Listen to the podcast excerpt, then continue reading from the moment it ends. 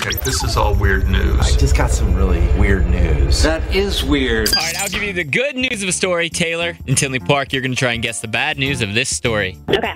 The good news of the story is that there's a guy who, like every morning, he stops at McDonald's, starts his day, gets his coffee and a McMuffin. It's like one of the better parts of the day. Loves it. This certain day was just like any other. Stopped and got his McMuffin. What's the bad news of this story? Uh, he got the wrong order. I have no idea.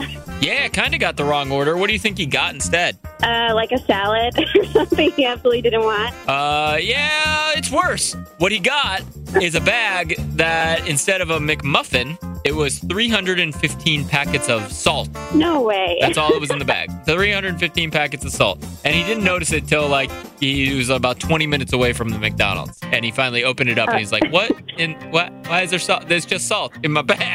Oh, that's wild. He had a bad day. Uh, Very salty. I'd be salty. I was just gonna say, dang, you beat me to it. Nicely done.